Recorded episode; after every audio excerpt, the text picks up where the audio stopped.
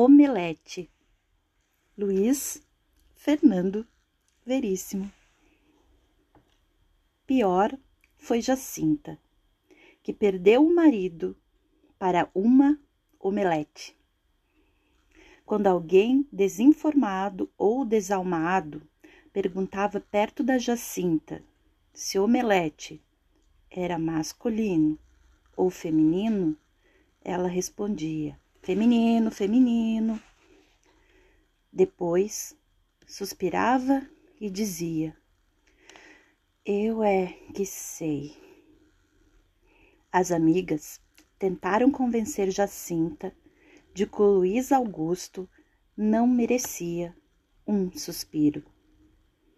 O que se poderia dizer de um homem que tinha abandonado a mulher de dez anos de casamento, para não falar em contas num condomínio horizontal da Zona Sul, por uma omelete bem feita? Mas Jacinta não se conformava. Foi procurar um curso de culinária. Pediu aulas particulares e específicas. Queria aprender a fazer omelete. A professora começou com um histórico da omelete e sua força metafórica. A omelete era muito citada por revolucionários de todas as épocas para defender o radicalismo. Uma omelete justificava a violência feita aos ovos. Uma omelete.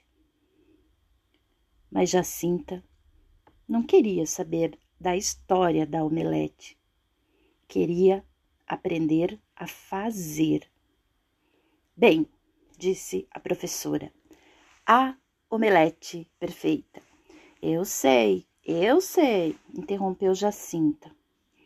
Sabia como era a omelete perfeita. Durante todos os seus anos de casada, tinha ouvido a descrição da omelete perfeita. Luiz Augusto não se cansava de pedir que a omelete perfeita devia ser tostada por fora e úmida por dentro, que seu interior devia se desmanchar e espalhar-se pelo prato como uma baba. Bevez, entende? Bevez.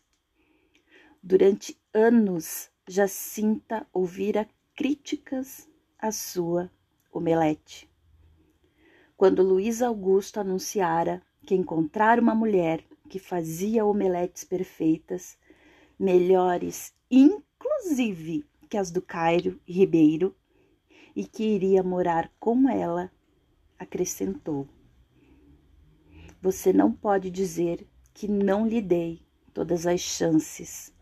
Cintinha. Jacinta sabia a teoria da omelete perfeita queria a prática. Precisava aprender. Bavez, entende? Bavez, entende? Bavez. O curso intensivo durou duas semanas. No fim do curso, a professora recomendou que Jacinta comprasse uma frigideira especial de ferro para garantir a omelete perfeita. Não havia como errar. Jacinta telefonou para a casa de Beatriz e pediu para falar com Luiz Augusto. Precisamos conversar. Está bem. Aqui. Certo? Outra coisa. O quê? Não coma nada antes. Quando Luiz Augusto chegou, Jacinta não disse uma palavra apontou para a mesa onde estava posto um lugar. Luiz Augusto sentou-se. Jacinta desapareceu na cozinha. Reapareceu quinze minutos depois com uma omelete dentro de uma frigideira nova.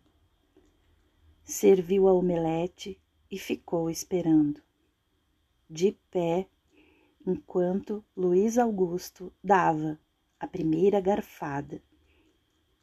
Luiz Augusto disse: Você chama isto de bevez?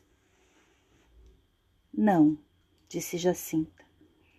Eu chamo isto de baveuse e acertou com a frigideira a cabeça do Luiz Augusto, que caiu morto com a cara na omelete.